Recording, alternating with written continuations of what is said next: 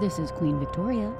Welcome to Murder Lab, the podcast where I don't just discuss one serial killer, I discuss several serial killers and something they have in common.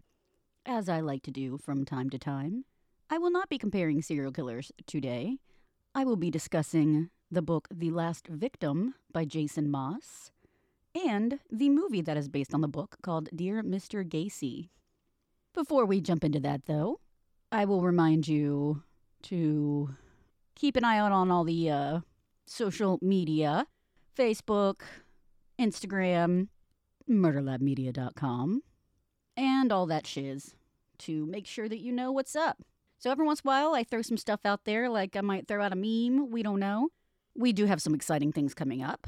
For example, I have something called Podcast in the Park. It is primarily for people with podcasts, and especially those who like alliteration but it will be on Saturday, May 22nd at 1 o'clock at Eastwood Metro Park. There will be more details as to exactly where in the park to meet. Again, it's mostly for people who have podcasts and would like to get together and discuss each other's podcasts and, you know, let each other know about the existence of our podcast and, you know, maybe share ideas and tips and tricks with each other and commiserate over all that is podcasting.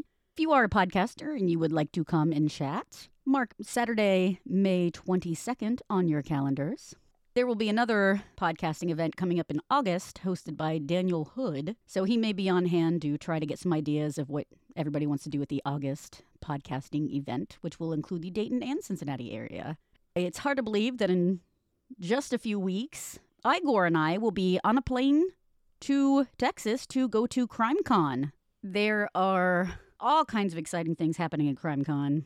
CrimeCon CC21, Austin. CrimeCon, just to let you know, if you're not familiar, quoting from their webpage, the idea is to completely immerse ourselves in the genre. So that means everything from educational sessions on things like ballistics, polygraphs, DNA, etc., to unique experiences that help us all get a better understanding of the difference between true crime in movies and TV versus real life. So in that uh, that line, they have different people who speak, some people who will be there, Laura Brand and Maurice Godwin, who talk about the Toolbox Killers, Bittaker and Norris. There will be Nikki Egan, who will be talking about Chasing Cosby and talk about Bill Cosby. Mark McClish, he knows about liars, so he will talk to you about his expert analysis of lying. And then some of the podcasters that will be there is Affirmative Murder Podcast, The Philosophy of Crime with James Renner, Texas Wine and True Crime, and True Crime All the Time. So there'll be quite a few exciting things happening. And when we come back, we uh, Igor and I will record an episode and tell you what we thought of the experience and all that. So we are excited to be part of that. To be going to that, we're not technically part of it, but maybe someday. We don't know. We're excited just to be going. I will also be planning an event for people just to come and hang out. You know, fans of the show who maybe want some merch or whatever. So keep an eye out for that as well. I'll be having that in June. I think that's pretty much it we have by the way of business. Let me give you a quick uh, rundown of The Last Victim. I found this in one of my thrift books shopping trips, and I, I hadn't heard of it before, but it's called The Last Victim A True Life Journey into the Mind of the Serial Killer by Jason Moss with Jeffrey Kottler, PhD. What's intriguing about this is I'll just read the back of the book to you so you can get the feel for it. It started with a college course assignment, then escalated into a dangerous obsession. 18 year old honor student Jason Moss wrote to men whose body counts had made criminal history men named Dahmer, Manson, Ramirez, and Gacy. Posing as their ideal victim, Jason seduced them with his words. One by one, they wrote him back, showering him with their madness and violent fantasies. Then the game spun out of control. John Wayne Gacy revealed all to Jason and invited his pen pal to visit him in prison. It was an offer Jason couldn't turn down, even if it made him the last victim. So there's kind of an idea about that. It's reminiscent of Anthony Ciaglia, who I covered in an episode when I was talking about the book The Serial Killer Whisperer. He had also written to a bunch of serial killers. It's it's not the same guy. So if that's where your mind went, it's not the same person who had that experience. If you're not sure what I'm talking about, go back and listen to that episode. I will post it in the episode references so that we'll know which one to go to. This guy, Jason Moss, was a freshman in college and he decided he wanted to write a paper on serial killers in the prison system and things like that. But he didn't just want to do your same old, you know, this is what the serial killer said. He wanted to pose as a potential victim and try to see how they would react. So he would basically act like bait in a trap and see how the their behavior would be in constricting around them around him and trying to control him and all that. The book goes into depth about that. Some basic details. His mom was into true crime. So he grew up with his mom constantly talking about true crime stuff to the point where he's like, I don't really need to know the details of what all they did to this person. And so he was, it was kind of one of those things that was more of his mom's thing. His mom was also fairly unpredictable. He had a girlfriend named Jen. He had a father, and his parents were married. His father was kind of quiet, like, his mom tended to have stronger opinions about things, or she would have a a bigger force of will than the father. So if the father objected, the mother tended to outrule things. And his dad was tr- would try to come to his defense and things like that. He had a younger brother named Jared.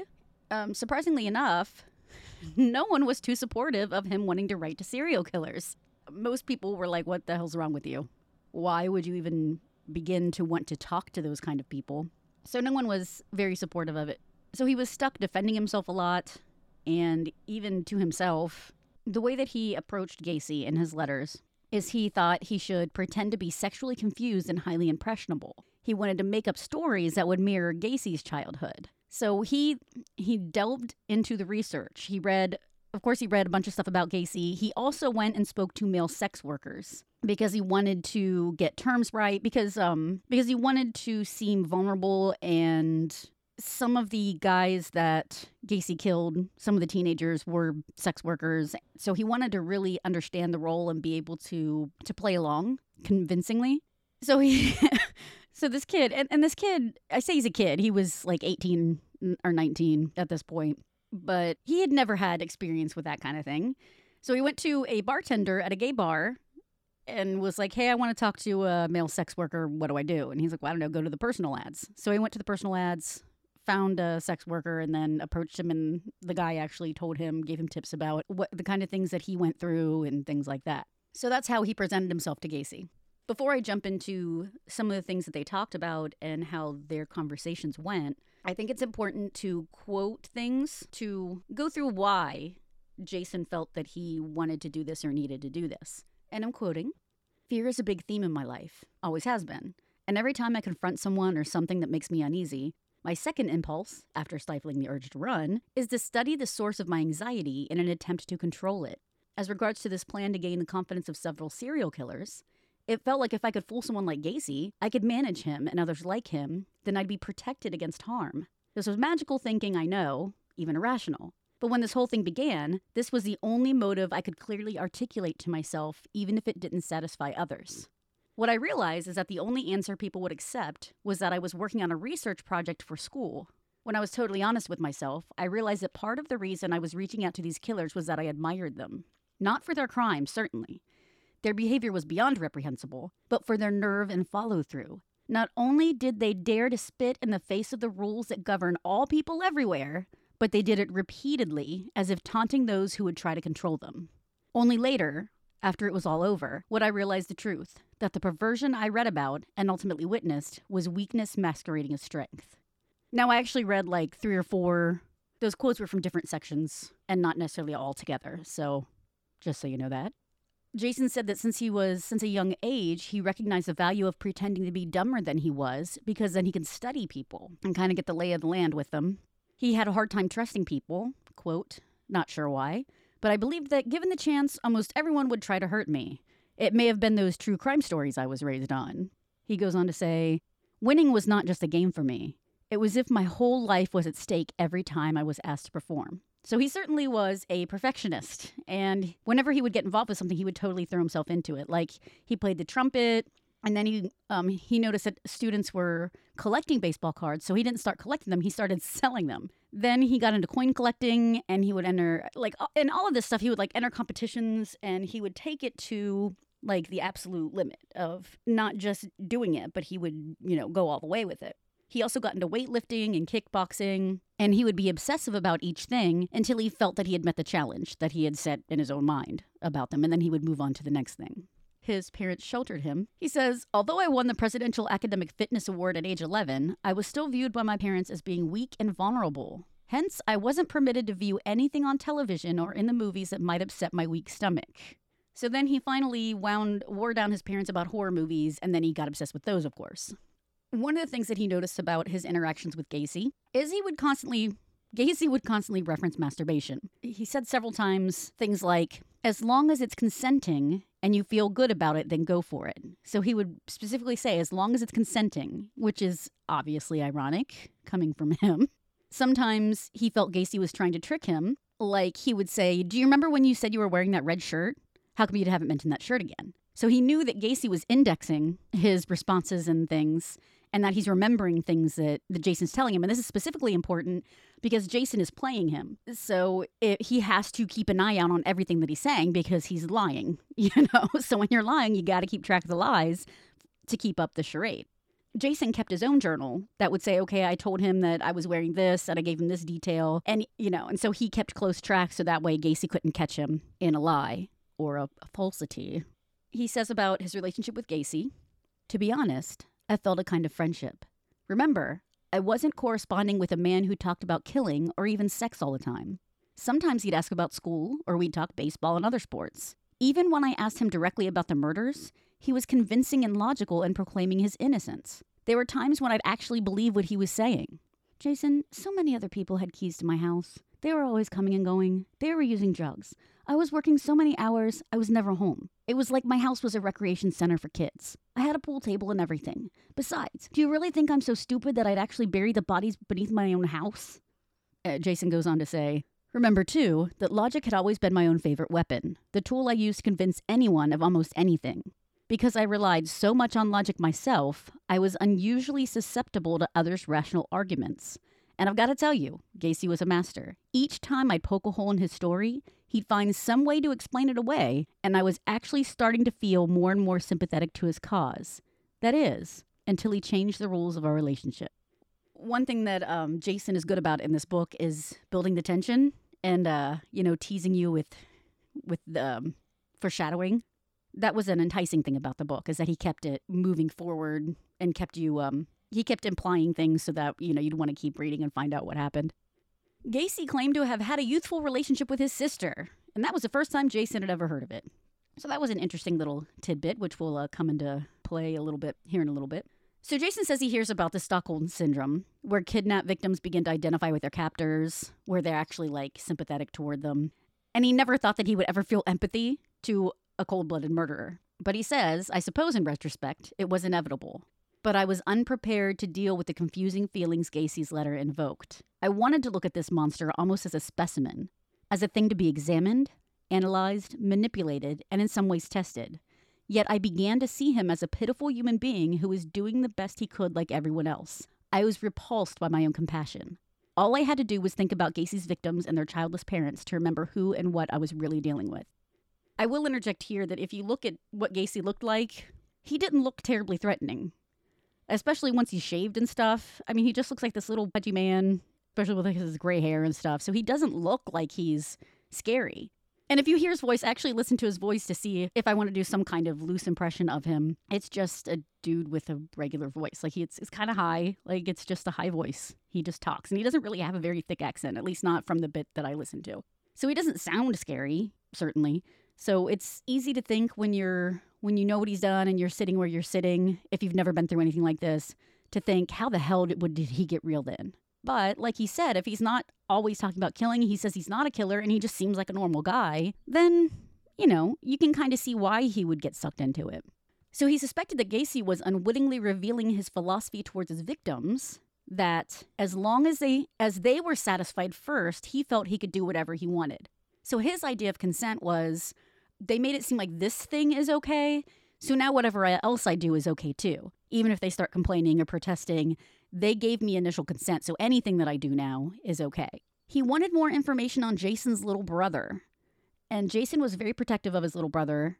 At first, he asked his brother if he would just send him a letter, and he said, I just need your handwriting. I'll tell you what to say. You just write to him, and I'll read all the responses, and you don't really have to interact with him. Well, obviously, the brother was like, he's killed kids, you know, in terrible ways. I don't want to get involved with this.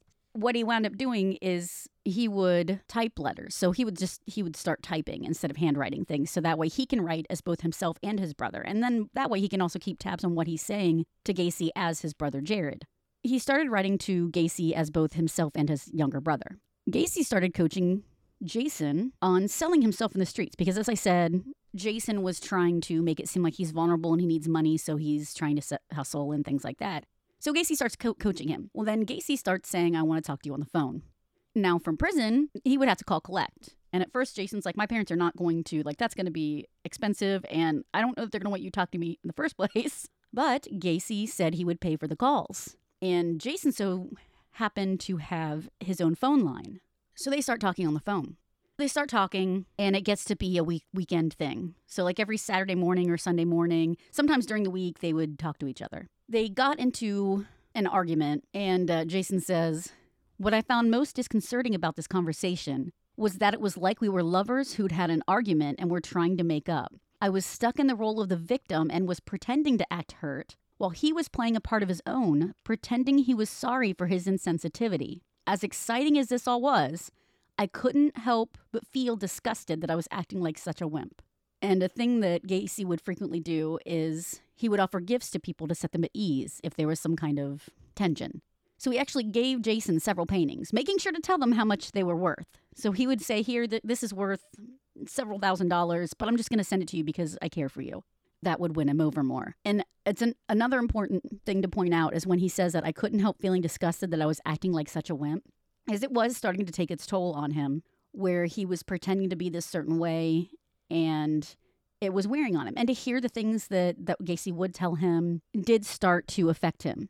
He started to hear his parents arguing, and they were arguing about him and his what he was doing. His brother started having nightmares about Gacy getting him and things like that. So it definitely started to take its toll on his family. So instead of stopping, because again, he's a perfectionist, he's obsessive, he has this idea he's going to do it, he just stopped sharing stuff with his family. And he figured, well, if I just don't talk about it, then, you know, it won't hurt them. And he figures, I, I'll just take this all on myself because it's my idea.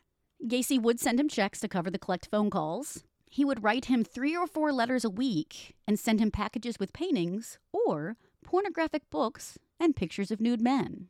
At one point, Gacy listed out all of the books and chapters of books, screenplays, songs, and articles written about them, saying that 80% of it were lies. Jason pointed out that Gacy loved the attention that he was getting, even if he proclaimed his innocence and he thought it was. He claimed that he was in an uproar about being framed by the police or whatever. He loved the attention, it was obvious. Something Jason also realized was how cushy Gacy had it. He had a private cell with a TV. He got money from the sale of his paintings, so he had money to guard the, to bribe the guards. Now, when I saw the, the note about how he was making money from the sale of his paintings, I got a little confused because I know that there's a thing called the Son of Sam law, where when Berkowitz was in prison, he was set to make money off of a book that was going to be written about him, but the families of the victims and people were outraged because they're like, you shouldn't make money off of something terrible that you've done. You should not make money off of murdering people so what happened is he was allowed to sell the book, but the proceeds had to go to the families of the victims and things like that. Apparently, though, from what I I looked at, is it just Gacy and Berkowitz were about the same time, and it seems like it was um, kind of a state by state thing, and it wasn't necessarily always enforced. So it is a thing, but apparently it didn't apply to Gacy. That's an interesting little tidbit there. Gacy would recommend masturbation techniques and then ask Jason about it. Gacy was also obsessive about things. He would consistently say, Hey, remember when I told you to do it this way? Did you do that? At first, Jason might be like, Oh, that's a good idea, or, you know, try, try to appease him and say, Yeah, yeah, okay. But then Gacy would keep asking for details, so then Jason would have to come up with some something and and then he would write it down so he'd remember what he said about it. Gacy would try to be careful what he said, which is funny because if you see some of the things that he said to him, like that was trying to be careful. The reason is because even though he was on death row and he was going to be killed pretty soon, he was still worried that if he said something compromising, it might get back to someone that mattered, like a judge or a politician, and that might affect his appeals process. So he would try to use code or be delicate about things that he would say. Now, Jason had made it seem like his dad's were his parents were abusive, especially his dad, because Gacy's dad was abusive to him. And so Gacy would say, Hey, I'm your only friend. I'm there for you. You don't have anyone else. Your family doesn't care. At one point, he said to him, Jason, the Bible preaches against taking your own life, but sometimes it's the right thing to do. Your life will hit rock bottom someday, and when the time is right, you'll know what to do and also how to do it. So that's fucking creepy because he says about taking your own life, sometimes it's the right thing to do. When the time is right, you'll know what to do and how to do it. I mean, can you imagine someone who feels like they're friends with you saying that to you? Like, I, I don't know. It's just that that's just a level of manipulation that he had over Jason. And it's, and it fucked Jason up. You know, to hear that he's like, is he encouraging me to kill myself? Like, this is, this is fucked. Speaking of this is fucked, he also wanted Jason to have sex with his younger brother. And he would give him ideas how to do it. So he would say, and I'm not going to get into into too many details because it is it is upsetting.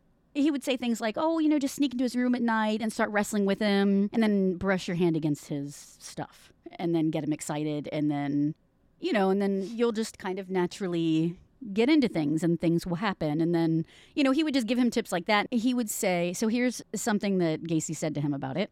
The other sensations will be letting him think he is controlling you while you're doing the leading. But you have to feel out his thinking and if he's willing to experiment. If that is the green light, the next move is being aggressor to show him you're serious, or he will think it's just a joke. That age, it will be a sweet load of adventure and a way of trying new things and will draw you closer in a way he's teaching him how to be a manipulator. And it's just the grand irony is that it's like the predator, Gacy, is telling his prey about how to become a predator, but he's also kind of giving away what he's doing to his prey as a predator.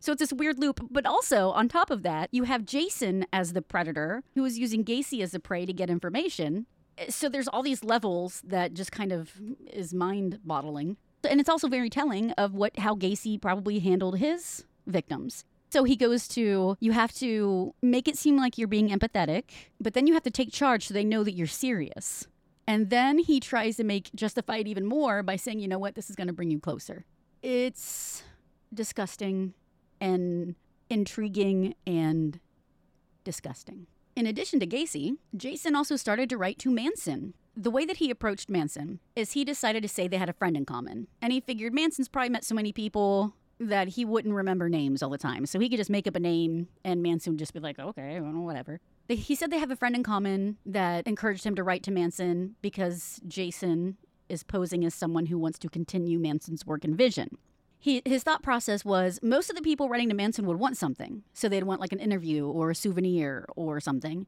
So he figured I knew he'd be more likely to respond if he didn't think that I wanted something from him, but rather that I was in a position to help him. He portrayed himself as a poor, angry man. That's the um, the trick that he used to try to get Manson to write to him. Now, Manson's first letter to him was apparently almost illegible and he did not know i think it was a postcard and he did not understand how the postcard made it to him because you could almost not read what it said but then he realized that he was close with a mail carrier and he would actually duck out of school, run home, meet the mail carrier to get the mail because he didn't want his parents to look at the at the letters or see how much correspondence he was really getting and things. So he'd run home, get the mail, and then go back to school. So he got to be close with the mail person, and she was a nice woman. The next time he saw her, he was like, "How did this even get to me?" And she said that she knew that he was getting because he had told her he was getting letters from prisoners, and that you know, and so if it said like from Menard Correctional Facility, she knew that it was going to Jason. So when she saw something from a, you know, a prison, she was like, well, that's got to be for Jason. And she commented to him that the people at the post office were talking about him because they're like, who the hell is writing to these serial killers? Like, what the hell is wrong with them? They're like,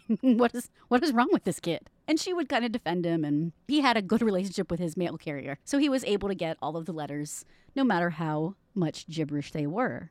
Manson, he said, was stark and enigmatic.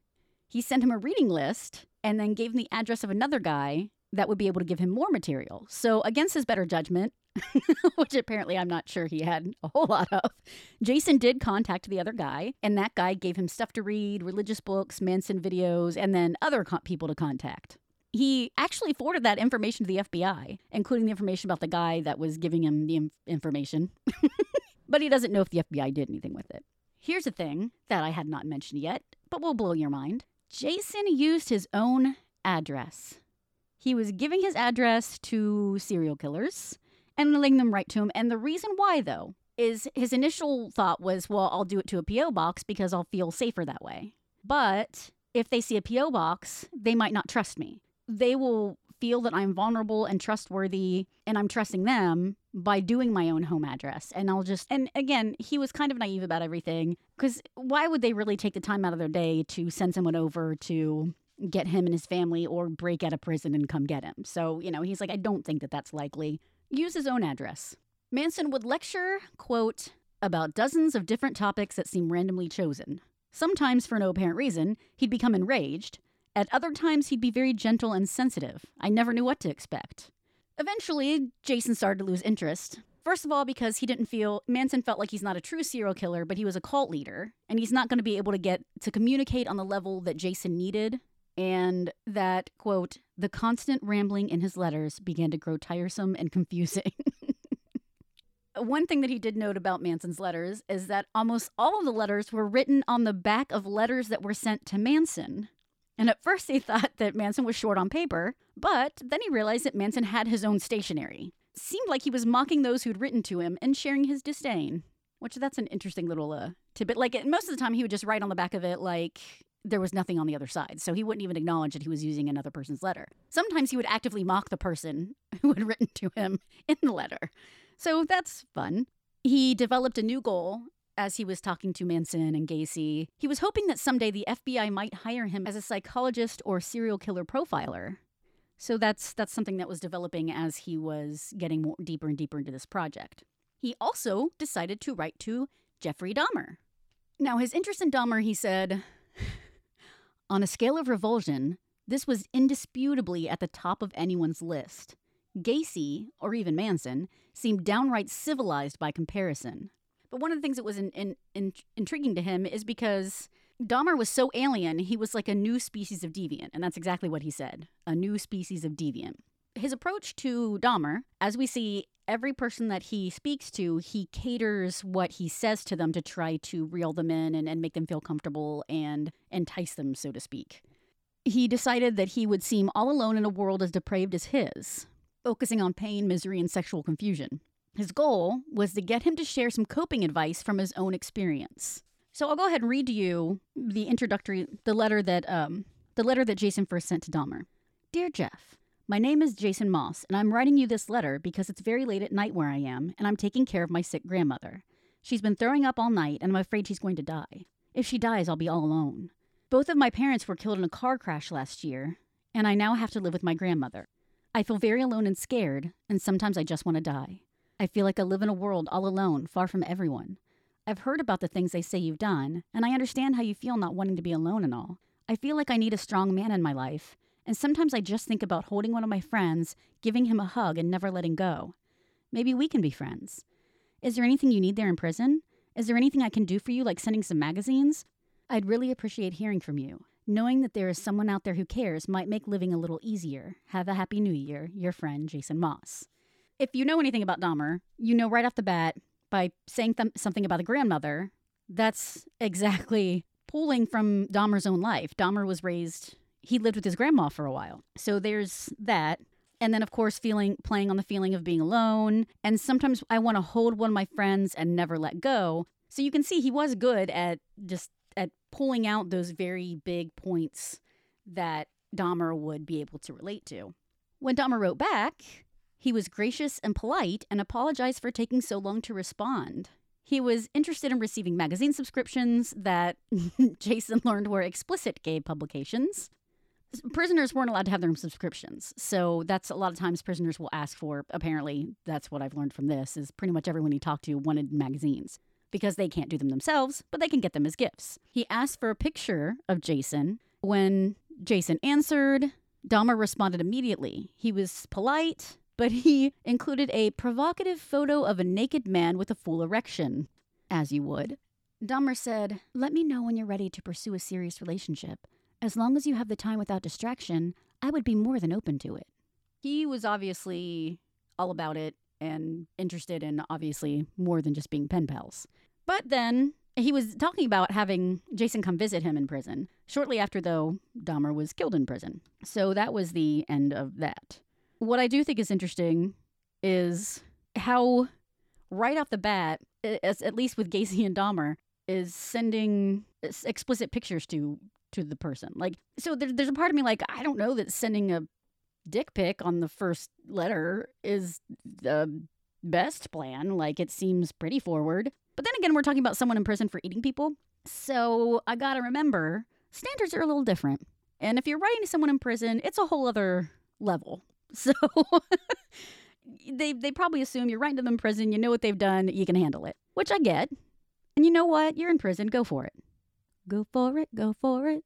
I had mentioned earlier that all of this was starting to affect him. So I'm going to read a quick little part that explains kind of what he was going through at that time because that's that's a really important part of this. In spite of the elation I was feeling over the solid preparation that went into writing to Dahmer, there was a spillover that was taking its toll on me emotionally. Though I didn't fully realize it at the time, obsessively reading about necrophilia and cannibalism was beyond the limits of what I could handle. It can't be very good for even a trained psychologist or detective to think about murder all the time, to empathize both with the perpetrators of the most horrible crimes ever committed and with their victims. Just imagine what such reflection can do to a first year college student whose experience of the world has been confined to one metropolitan area. My obsession was isolating me further. More and more often, I began avoiding my friends. Jen and I broke up for a while, not just because of my latest project, but just because of conf- conflicts over diverging life goals. There was also continual tension at home, including fights between and with my parents, and even some distancing on Jared's part. To my deepening dismay, I was becoming like the monsters I was studying, not in their homicidal urges, but in their perceived separation from the rest of society. I only learned later, when I took developmental psychology classes, how normal these feelings are for someone my age, but at the time I just accepted that I was weird. This belief was continuously reinforced by my parents and peers who were constantly teasing me because of my strange interests. So there again, you see where it's really starting to get to him, even in ways that he doesn't understand until later. About the time that he wrote to Dahmer, he also wrote to Richard Ramirez. He found Ramirez intriguing because instead of luring the victims someplace, he went to the victim. He entered their homes. He would become sexually aroused during the killing and was filled with rage. What he did to approach Ramirez is he portrayed himself as the high priest of a satanic cult active in Las Vegas. Uh, Jason Moss is from Las Vegas, by the way. He researched Satanism. He read the Satanic Bible. He looked up the basic philosophy of Satanism, including symbols and charms used by satanic followers. He tried to watch Faces of Death, but passed out. And if you don't know what Faces of Death is, it's actual footage of a man being sacrificed in a ritual conducted by a group of Satanists in Texas. Now, I think that there have actually been several Faces of Death movies, if I remember correctly. I just know that over the past, I don't know, it feels like my entire life I've heard of Faces of Death movies where they show people being murdered. So they're like real life snuff films, apparently. And he was like, well, I can handle this. I can watch horror movies, but it's a little different when you see real people doing it. Ramirez wanted some pictures of the hot chicks that were in the his in the in his satanic cult. Now, Jason so hap- happened to have a friend that had model friends so his friend actually gave him pictures of the models, and he would send them to Ramirez saying that, oh, these are girls of my cult. so not only did Manson have his own stationery, Ramirez had his own stationery as well. Along the bottom was a roll of skeletons was a row of skeletons holding hands. Written on the sides were hands of doom and gloom and evil hands are happy hands. So that's that's fun. He was open to answering questions that Jason asked, like how he felt like did he feel powerful while killing so ramirez as you can imagine was pretty forthcoming because he's never been secretive or ashamed about anything that he did if anything he's proud of it he would also send lots of drawings so there'd be lots of pentagram drawings he liked to send drawings of dis- uh, dismembered women and things like that which he d- there are some pictures in the book of of drawings that were sent to jason again jason re- reiterates that he had assumed that he would be safe but when it came to my mental outlook, I couldn't have been more wrong. So he starts having nightmares where Ramirez is going to kill a woman in front of him and he's helpless to help her and things like that. So obviously, it was really, really starting to get to him. Of course, in the meantime, Gacy is pushing for more attention with bizarre demands. Ramirez was wanting to meet him and call him, but he didn't think he could handle talking to both Ramirez and Gacy on the phone. So he made an excuse like, we don't have a phone. I don't know.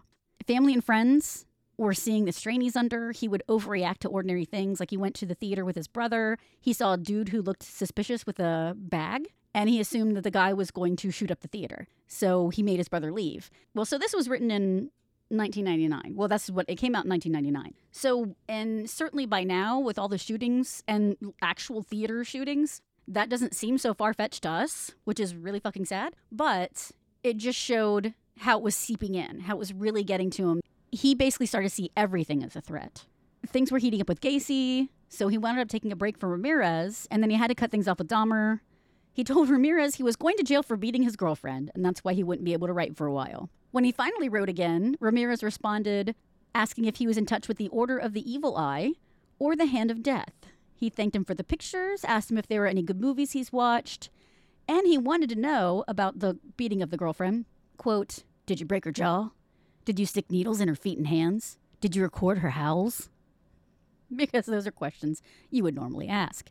When he read that Ramirez asked those specific questions, he was trying to figure out like, did he really think that I would do those? Or was he telling me that's what I should have done? Was he recommending things? Like, what? He said that later he learned he was actually, Ramirez was actually telling him what Ramirez wanted him to do to his girlfriend on his behalf. I was now his implement of destruction. He gave Jason advice on how to clean up after raping and killing. So he's getting tips from Gacy on how to sell himself, getting tips from Ramirez on how to kill people and clean up after himself. So he was like getting the um, the TED Talks of serial killers, true crime TED Talks, straight from the source. Gacy was still pressuring him about his younger brother. He wants he wanted a picture, and he says to Jason, "Don't worry, he's not going to replace you as my number one bitch. And if you don't hurry with those pictures, I'm gonna make you suck on my stick for a while." So that's something to think about before you go to bed tonight. Jason made it sound like he was experimenting with his brother just to get Gacy off his back. So again, we see J- Gacy suggests something. Jason tries to appease him and, you know, kind of delay it. But then eventually he has to give in to Gacy and make it seem like he's doing some of the things that Gacy wants him to do just to try to get him off his back. Jason says, When I tried to field these questions, I discovered to my horror that I had to actually visualize the events as he described them. Mentally, the cumulative effect was something like sexual abuse. He was actually making me think of the most horrid, revolting sexual scenes I could ever imagine. And, in fact, for several months afterward, I was totally asexual. I stopped having sexual fantasies and didn't think about sex whatsoever. This seemed to be the only way I could enter Gacy's world, or rather, allow him entrance into mine without completely breaking down. So that's huge. I mean, having nightmares and fighting with your family, those are all terrible things. And then to stop having sexual responses to things and to cut off your sexuality to deal with it. I mean, this was obviously completely taking over his life. Jason was still writing from as both himself and his brother. And when he wrote as his brother, he would make sure to use a different typeface and different diction. And Gacy was obviously buying it. So when Jason would read the letters that were to his brother, Gacy would write to his brother in the most seductive way possible, feeding him graphic sexual fantasies in an attempt to bring him under his control. So obviously he never let his brother see these letters, although his brother was still having fucking nightmares. Jason wondered how one of the most cynical and suspicious individuals was so easy to believe everything that J- Jason was telling him. And he wanted to take credit for being a master storyteller, but he realized that Gacy needed it to be true. I mean, he had nothing but his fantasies. He's in prison and he's on death row. So, really, the letters were his only reality. Later, he learned from one of Gacy's acquaintances that he did, in fact, believe everything that Jason told him was on the level. He finally had too much of the conversation that he was doing as his little brother with Gacy, and so his little brother letters became dry and tedious, and he would talk about his girlfriend. So Gacy got pissed. Gacy yelled at the younger brother in his next letter, and then he pleaded with Jason to get the boy back in line. Again, I'm not, I'm not going to get into too much details, but he was very specific about what Gacy wanted the brothers to do together. And what's interesting is he would even say things that so Gacy liked to sit on the chest of his victims. And so that would come into what he said that the brothers should be doing. So it's interesting how the things that he, he did to his victims, even though he claims he never did it, that that was what he was suggesting for Jared and Jason to be doing. In one of the letters to Jared, Gacy made it sound like he was a big brother. So he said he's a big brother to Jared, just like he's a big brother to Jason. And so he kind of made it seem like he's part of the family. And He also seemed like he was grooming Jared to become a potential surrogate who could act out the things that Gacy actually wanted to be doing. But the problem is, is Jared wasn't complying. Jason said, The whole time Gacy was teaching Jared tricks to dominate and abuse me, he was tutoring me as well in the art of being a victim. In response to his insistent urgings, I'd been reporting stories of hustling on the street, all of course spun out of whole cloth. He was very explicit in the acts he wanted me to, to perform and what I should charge for these services. For example, for a golden shower, in which I was supposed to allow a man to urinate on my face, I should demand $50. He also advised that, during sadomasochistic sex, if the guy started to beat me up, I'd be better off if I just went along with it.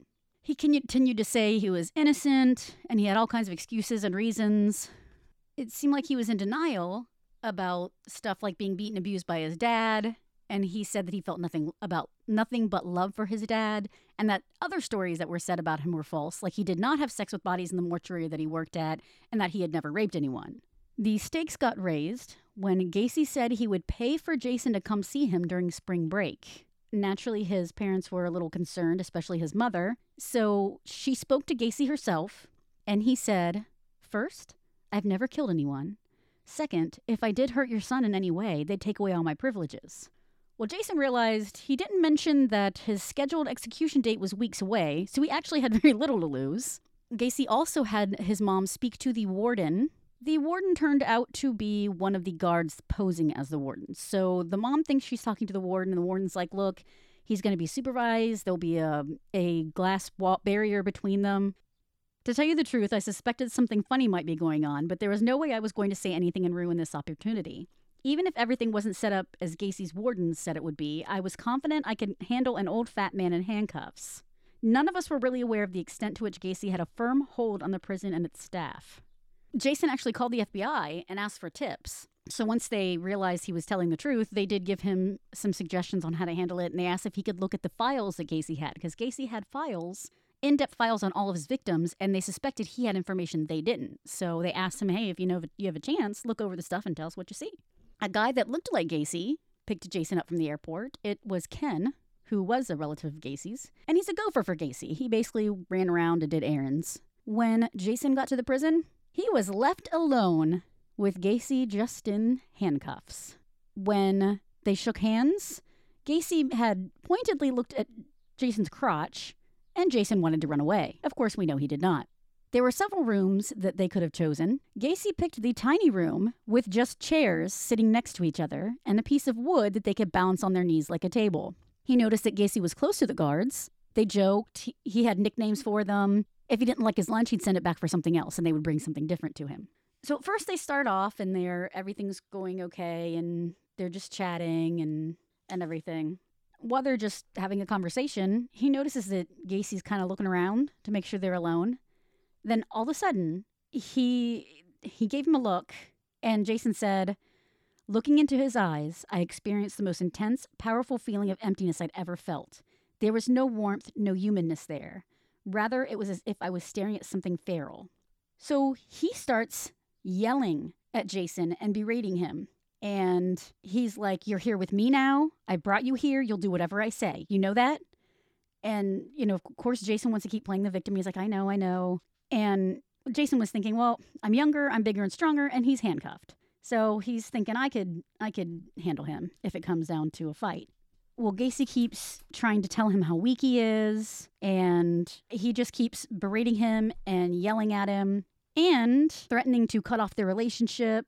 Well, he also started was playing with his crotch while he was yelling, and uh, he obviously had a had an erection while he was doing all this. E yelled at him for like two hours. Jason said, Toward the end, so conditioned had I become to playing the whiny, groveling sycophant, I actually started doubting myself. I began to lose my bearings, forgetting what I was doing there and what I was after. And then Gacy began joking around as if the previous two hours hadn't happened. So then he was totally knocked off balance. And then basically he like started the conversation over from the top. Like they had just be started talking and nothing else had ever happened. So we just totally had had him off balance and didn't know what the hell was going on. He tries to get gacy back on track about the murders. Whenever jason questions him about gacy's response gacy He says Gacy adopted the same pedantic tone I'd heard so many times before, as if I were some kind of idiot who was altering the facts. Listening to him could be infuriating because his arguments always sounded halfway convincing. Only after you carefully poked and prodded at his version of events did his lies unravel.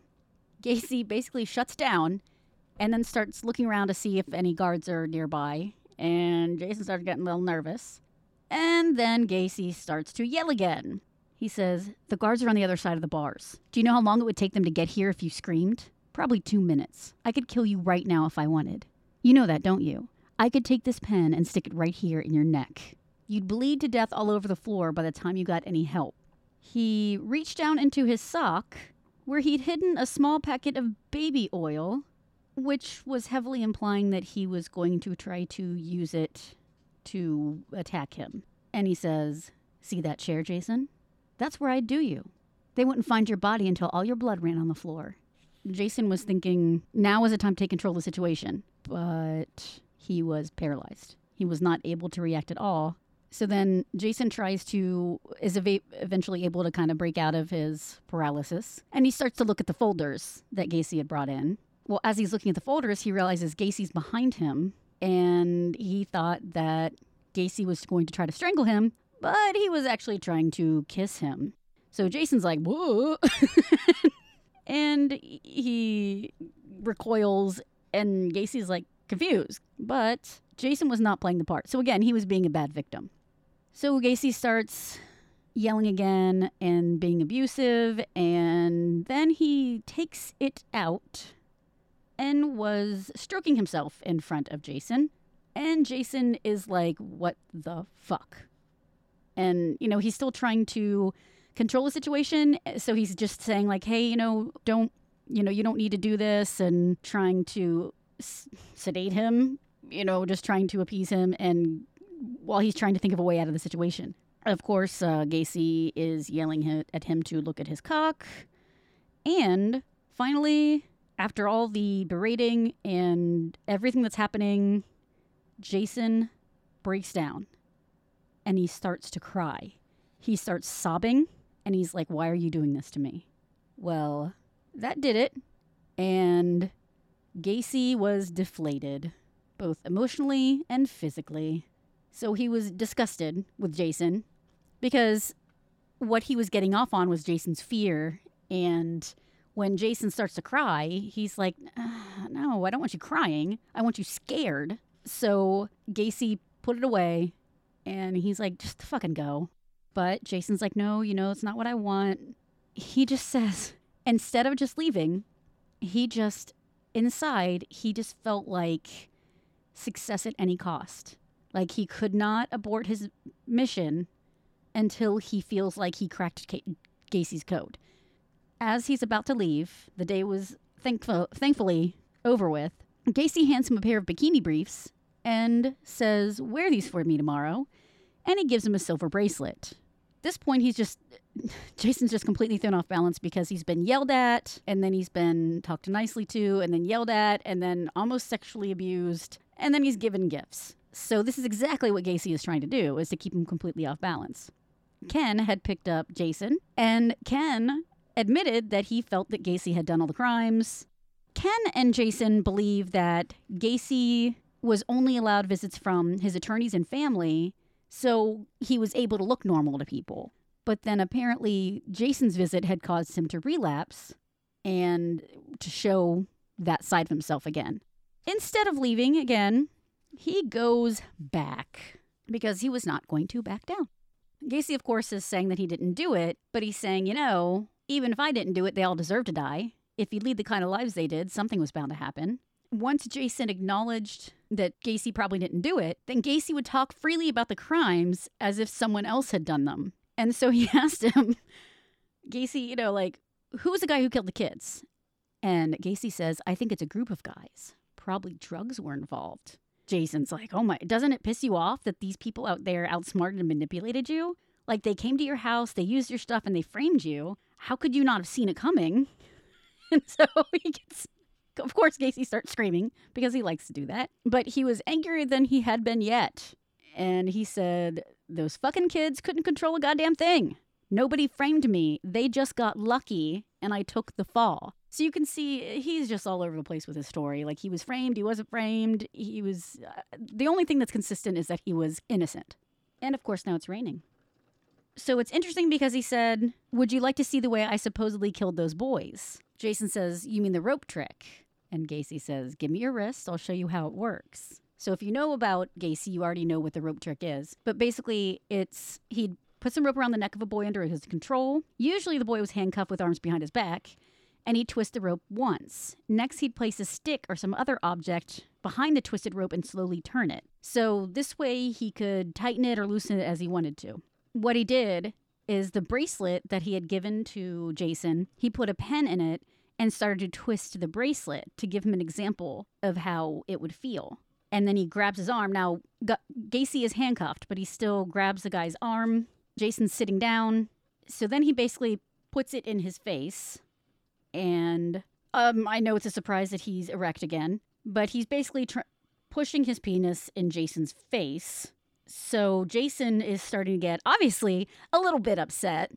And he finally realizes I can't be a victim. So he's ready to fight. He's getting poised to fight back. And he's like, I if I can find a way to kick him in the crotch, some way, kick him in his stomach, I will teach him a lesson. And right as shit was about to go down, the guards showed up with Ken because Ken needed to have a meeting with Gacy. So right when it was about to get out of, out of control, well, even more so, guards show up and interrupt the moment. Thank God. Now, while Gacy was going to have this meeting with Ken, he had arranged for Jason to talk to Andrew. I don't want to say it right. I want to call him Kokoraleis. Coco Raleus? The uh, Chicago Rippers. So I did an episode where I discussed the Chicago Rippers, so make sure to listen to that one if you have not. But Andrew was one of a set of brothers. So him and his brother were involved with Robin Gecht, who was the leader of the group, and they killed women and cut off their breasts and supposedly had a satanic cult or something. So Andrew happened to be on death row with Gacy and friends with him. And the interesting thing is, Robin Gecht had once worked for Gacy. So that's an interesting little uh, small world thing there. Thankfully, he had some time to breathe after this tense moment with Gacy. And Andrew was laid back and excited. So he wasn't, he didn't try to do anything to Jason, thankfully. Gacy apparently called him Coco because Kokoraleis is the last name. And it's just disturbing to see a cute nickname on a murderer. But I guess that's what makes life interesting. The thing about Gacy is Gacy's a leader and Andrew's a follower, so it makes sense that they might become friendly in prison. When he was talking to Andrew, Andrew said that he had a PMA, which is something that Gacy says. PMA is a positive mental attitude. So it was interesting for Jason to hear something that Gacy often said to come out of Andrew's mouth. But again, it's when you have your leader and disciple relationship that kind of makes sense. He mentioned that when his case was appealed, which he hoped would happen, he'd look Jason up for beers. He asked if Jason would introduce him to his family. And Jason was like, oh, okay, hold on now. Then he realized it was probably more about do you really want a friendship with me or are you here just for entertainment? So thankfully, before he had to say anything, the guard came and took him back to Gacy, which it's good because he didn't have to answer the question, but then it's bad because he was going back to Gacy. However, Gacy was nice to him. So they had the rest of their visit without incident. Jason goes back to his hotel and Gacy calls him and Jason tells him, I have to go home because my dad's mad at me and he's demanding I come back. And Gacy's upset because Gacy's like, I'm paying for everything. So what the hell? But Jason's like, you can't, I can't go against my parents. I'm still a teenager. What am I to do? Gacy actually was pretty cool about it. And Jason, Jason was supposed to come back for a third day. And that's why Gacy's pissed. But Jason just finally got, after everything that happened, thank God he finally got the common sense and left. Now we're towards the end here. When he's on his way home, he said, as much as I was hurting, as confused as I felt, the worst part was being so alone. I knew there was nobody I could confide in at home about what had really happened. I'd put up a brave front to my parents, minimized the danger I confronted. In fact, I'd tell them very little. And some of what had gone down, well, It was too embarrassing to tell even Jared. Gacy's reducing me to tears, for example. When I saw my father waiting for me as I exited the plane, I wanted to break into tears and run into his arms. I just wanted him to hold me. But I knew that if I told him what had really happened, the long leash I'd grown accustomed to would be shortened considerably. That would be the end of finding a receptive audience for my next exciting idea. So basically, he just uh, stuffed it down and just made it seem like everything was, was fine. Gacy kept trying to contact him. He even asked if he would move there and said that Ken would help him find a house. Jason had letters waiting on him from Ramirez and Manson, so they were still writing to him even through this thing. He also contacted Henry Lee Lucas and Elmer Wayne Henley. He told Lucas he was an art dealer who might sell some of Lucas's art because he was also being artistic in prison. However, Lucas was so focused on money and he wouldn't really talk about any of the details of anything, so Jason stopped writing to him. Now, Elmer Wayne Henley, if you are familiar, he assisted Dean Corll in killing boys. So, what's interesting is the way that Jason describes Henley is he says, Henley was only 17 when he joined a gang of serial killers who abducted 27 young boys, yada, yada, yada.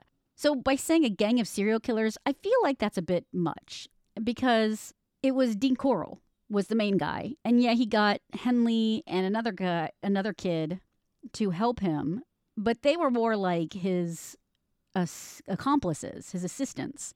It wasn't really like they were all on the same level eh, killing. I don't know. Maybe that sounds like it's they all were still involved with getting kids and the kids wound up killed. But Dean was Corll was definitely the leader of it, and he just used the other two. So I think saying a gang of serial killers makes it seem a bit different than what it was.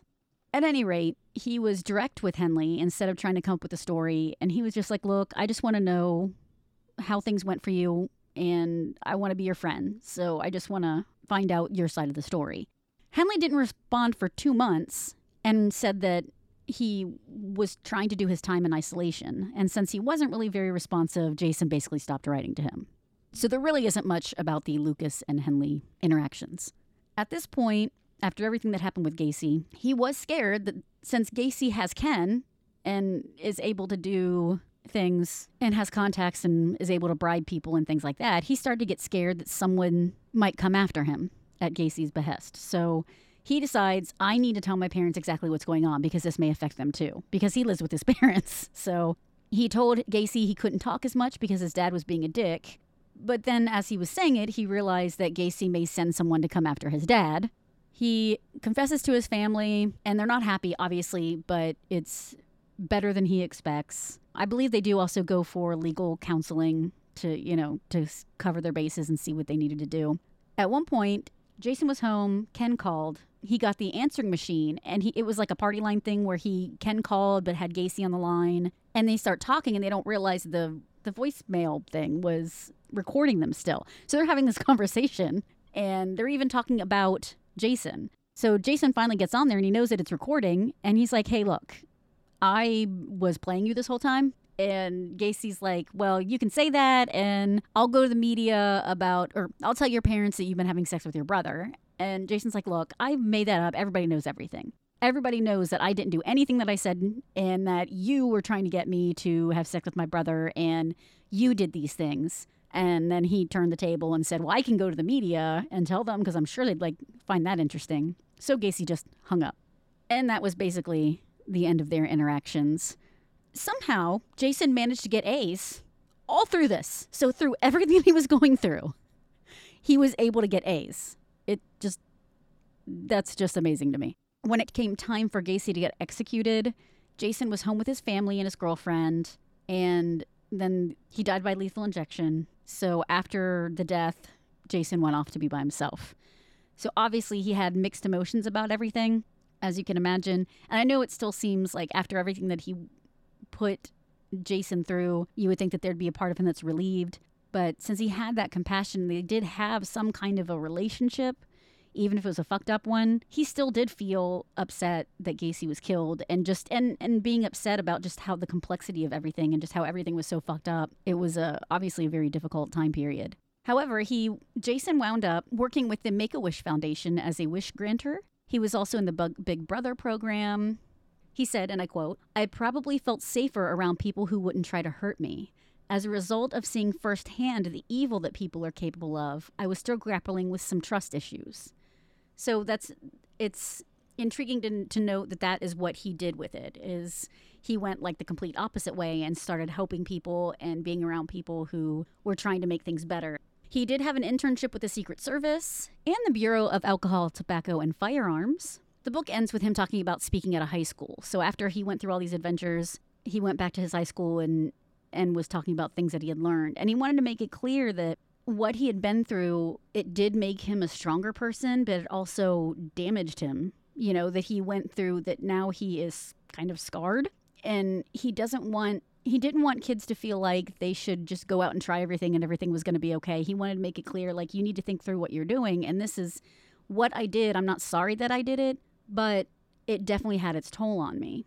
Then the afterward is by the professor that wrote the book with him, the professor that had that he had talked to about writing this paper. They actually went to interview Henry Lee Lucas together and he couldn't believe that Lucas was not forthcoming and then Jason was actually get able to get Lucas to open up and start talking about things. So he does have a knack and a, per- a, certain type of personality where he's able to talk to people and get them to open up. So he probably would have been a good FBI profiler. Now, a quick note that the prof- professor said is that I find it significant that Jason, a kickboxer and weightlifter who towered over Gacy, was brought under the killer's complete control by words alone.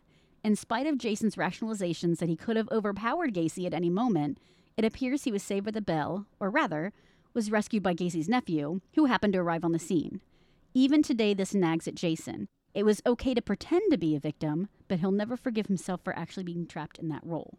He points out that Gacy was as sensitive and perceptive as any trained psychologist for sizing up Jason's vulnerabilities, just as Jason was doing with Gacy, by alternating between two distinct personas. By switching from good cop to bad cop, he was able to keep the young man off balance. Of course, victims like Jason are not only paralyzed by the killer himself, but by the very idea of him. Where Jason erred most was in his own perceived invincibility. He made the mistake that a police officer learns the first day on the job don't underestimate anyone.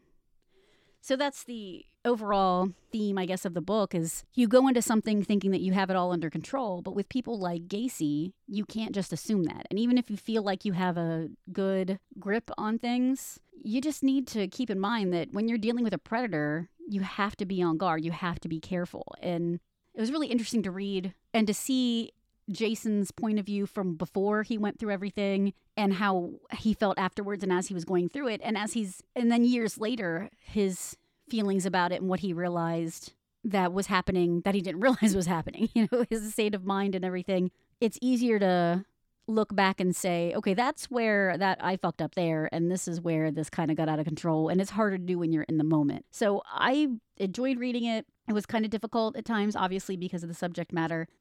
Now, at one point, I noticed that there was a movie called Dear Mr. Gacy, and I hap- it was in my just searching through Amazon for things to watch.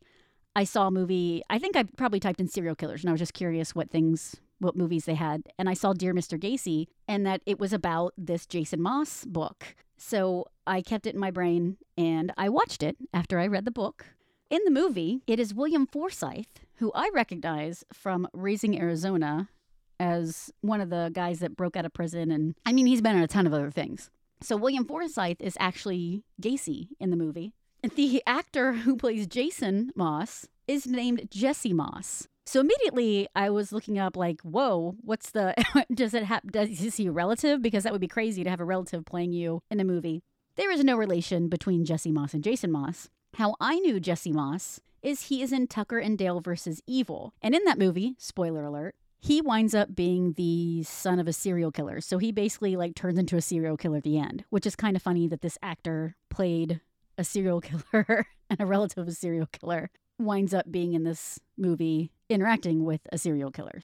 I think the acting in it was pretty good. It was a it's a 2010 movie from Canada. I basically paused the credits so I could look all this stuff up and while I was looking to see if Jesse was related to, Jason, I did happen to see that Jason committed suicide in it was June 6th of 2006 and there has been speculation because that's 6 6 of 06, if that had anything to do with it. But he shot himself in the head. He had been a criminal attorney, he was married, and um, obviously he had been having issues with depression and things like that. But he, so it was unfortunate to read that this kid who had gone through all this and became a, a, an attorney and was really trying to do good in the world, that he wound up killing himself. So that was a big bummer. And I'm mentioning it now instead of at the end because I don't want to end on such a big fucking bummer. So I kind of had that in the back of my head when I was watching the movie.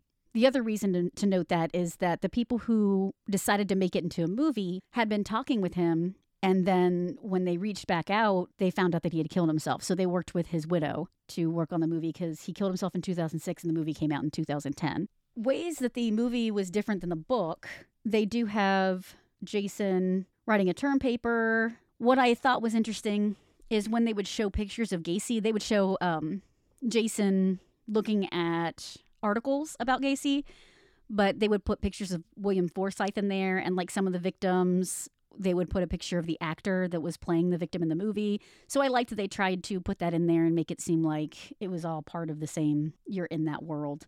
They had his brother named Alex in the movie instead of Jared. When they had Gacy reading his letter, it didn't match what was in the book. It was like way longer. And some of the things were the same. And the gist of it, of course, was the same.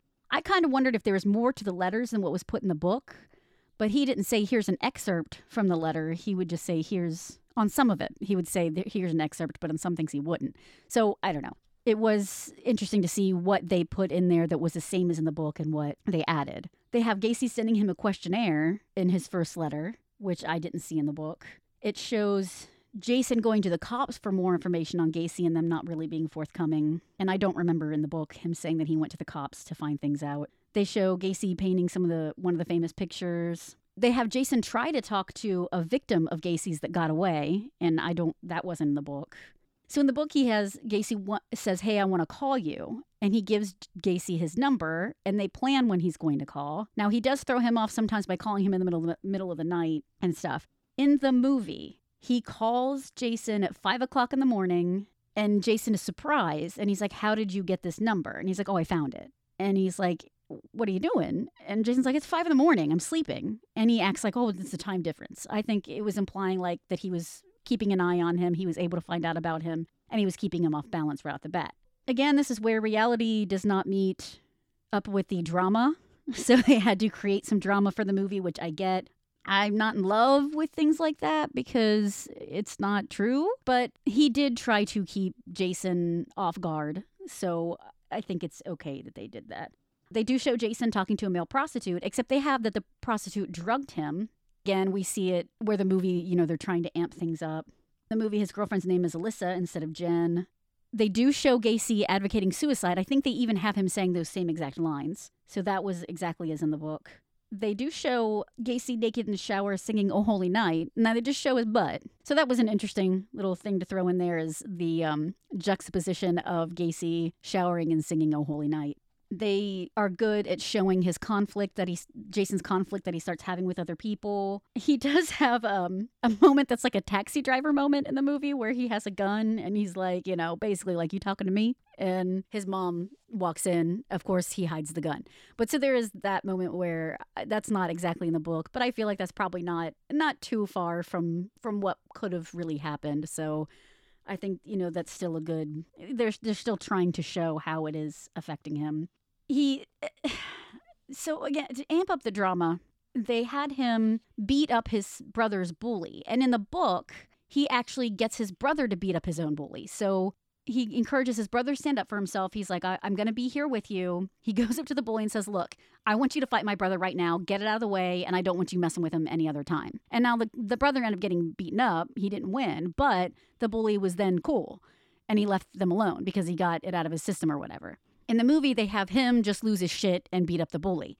Again, I understand the dramatic effect. I don't know that you needed to add all that stuff in there to make this story interesting, but I do understand why they wanted to do that and throw that in there that way. Another moment where they just added drama where they didn't have to, or where it didn't exist in the book, is they have him go to a prostitute and he looks like he's going to strangle her and then he controls himself and he runs away. I don't recall that in the book, and I'm pretty sure I would have remembered that and I would have noticed it when I was going back through looking at my notes and stuff. So that was another thing where they were trying to show how much it affected his life, and I guess it wasn't exciting enough how it was affecting his life, so they added that in there. Unless maybe that really happened and he didn't put it in the book. I don't know. He finally talks to the guy who got away from Gacy, and again, wasn't in the book, but would have been interesting. They have Gacy attacking Jason in prison. They don't show him take it out or anything like that. So it's they do have him saying, "This is where I would do you know, this is where I would do you. This is where I'd kill you." But they have Jason fighting back, and the guards come in and removes him. Then they have Jason actually breaking down in front of his mom and crying. So, where in the book he said, I wanted to cry to my dad, I didn't. They actually show him crying to his mom. Gacy does threaten him, and then Jason tells him it was all a sham. Gacy's speechless and he hangs up. So, that is pretty accurate to the book. And then instead of being out with his family during the execution, they have him in the tub by himself. The very end of the movie, is that Gacy had sent a letter before his execution saying that they're alike. So that was another interesting twist. Is in the book, I don't feel that Jason was worried that he was like the serial killers, even though he did say that he understood that what he was doing was kind of similar. But in the movie, that was a point that they was were really trying to drive home is is that fear of am I actually like these people. They do show a clip of the real Jason on the Leeza show, if you remember that L E E Z A. And then they show the picture that was taken in real life of Jason with Gacy in prison. I would say William Forsythe was really good as Gacy. And while I said that Gacy didn't really have a creepy voice, Forsythe was really good at being creepy and being subtle. And he has that really cool, like, voice where he can be soothing and creepy, but you know, so you can kind of see how he's able to reel Jason in and keep him off balance and things like that. So it was, I think he was really good. I think Jesse Moss was good.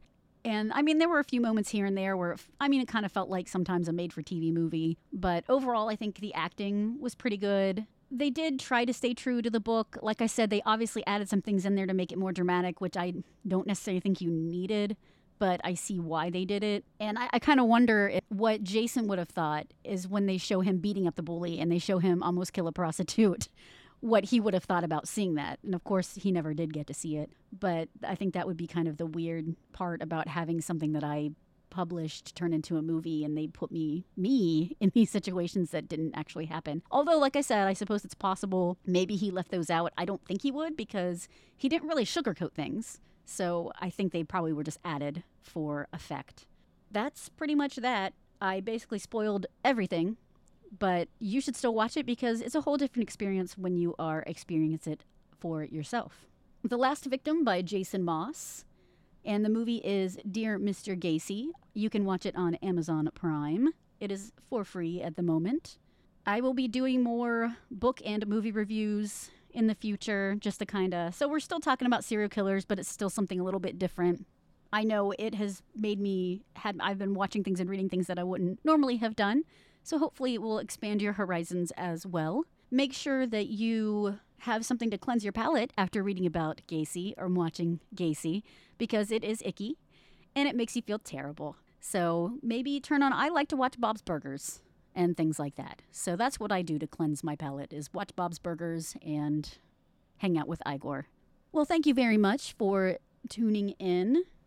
Up next will be another Igor episode, and then I will be doing some Strangler episodes. And we also have plans to talk about local serial killers or local murders. Igor will cover just local murders in general, local true crime. I will cover the serial killer. So you have strangling to look up forward to and local serial killers to look forward to. So that that's exciting. Plus CrimeCon, we will tell you more about CrimeCon and lots of fun exciting things coming up. So we appreciate your support and for being a lab rat. Thank you once again for entering the lab.